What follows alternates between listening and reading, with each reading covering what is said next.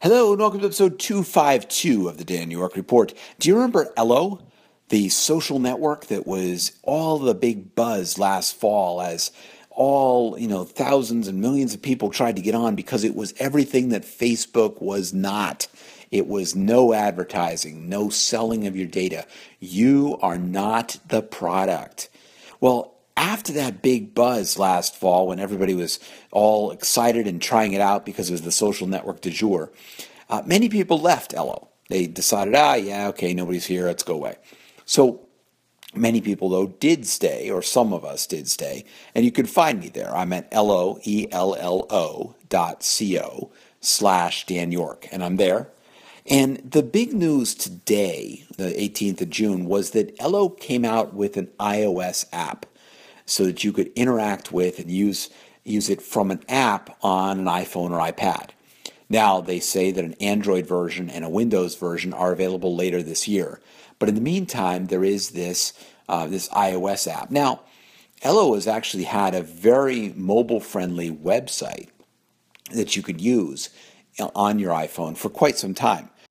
I actually was using it to post uh, that, and I had a little icon on my home page and all that. But the app is it just provides a better user experience. You can switch to it a little bit easier. You've got some added functions and features that just make it work that much better and easier with the with the, the social network. So along with this, um, they also announced that Ello ended its invitation only status. That was you had to have an invite, which was partly the scarcity helped drive some of the attention back last fall. But the uh, you no longer need to do that. You can just simply go to ello, E-L-L-O dot C-O and sign up. That's all you have to do. Just go in there, boom, you can start getting in there. You can find people, you can follow people, you can do all that. And they've got some communities and things and, and stuff that you can join into. So uh, there were s- some other features in the in the Ello app, um, some other interesting parts and pieces to it. But um, anyway, if you've been away from Ello for a while, do check it out. I've uh, I've enjoyed it. I've met a number of people that I are interesting to keep track of to to see. I've corresponded with a couple folks who were there.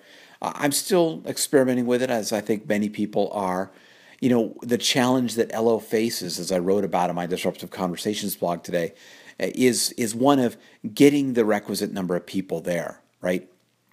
I wrote a post recently on Circle ID about the directory dilemma the challenge for over the top messaging apps, uh, basically, which is that a communication app is only useful if the people you want to talk to are on that app.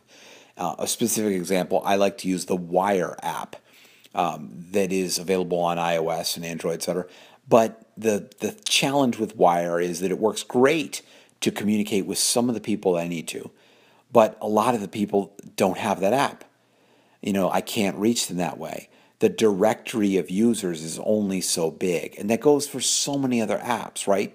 Which is why we come back to using things like Facebook, Google, um, I you know iMessage on Apple because that's where the directory of users is. Skype, so much more like that. People have those accounts and things. Well, in a similar way, Ello has that challenge, um, as does any of the newer social networks. Right? You've got to have this critical mass You've got to have this large enough directory that there are people there that other people want to communicate with. You need to, you know, you want to go to a social network because your friends are there, your family, your colleagues, the people with whom you want to communicate. They need to be there for the social network to have any value to you. So that is is and will continue to be one of Ello's challenges. We'll have to see how they do with it and where it goes. But in the meantime, I think this iOS app has a great potential to potentially get some people using it again.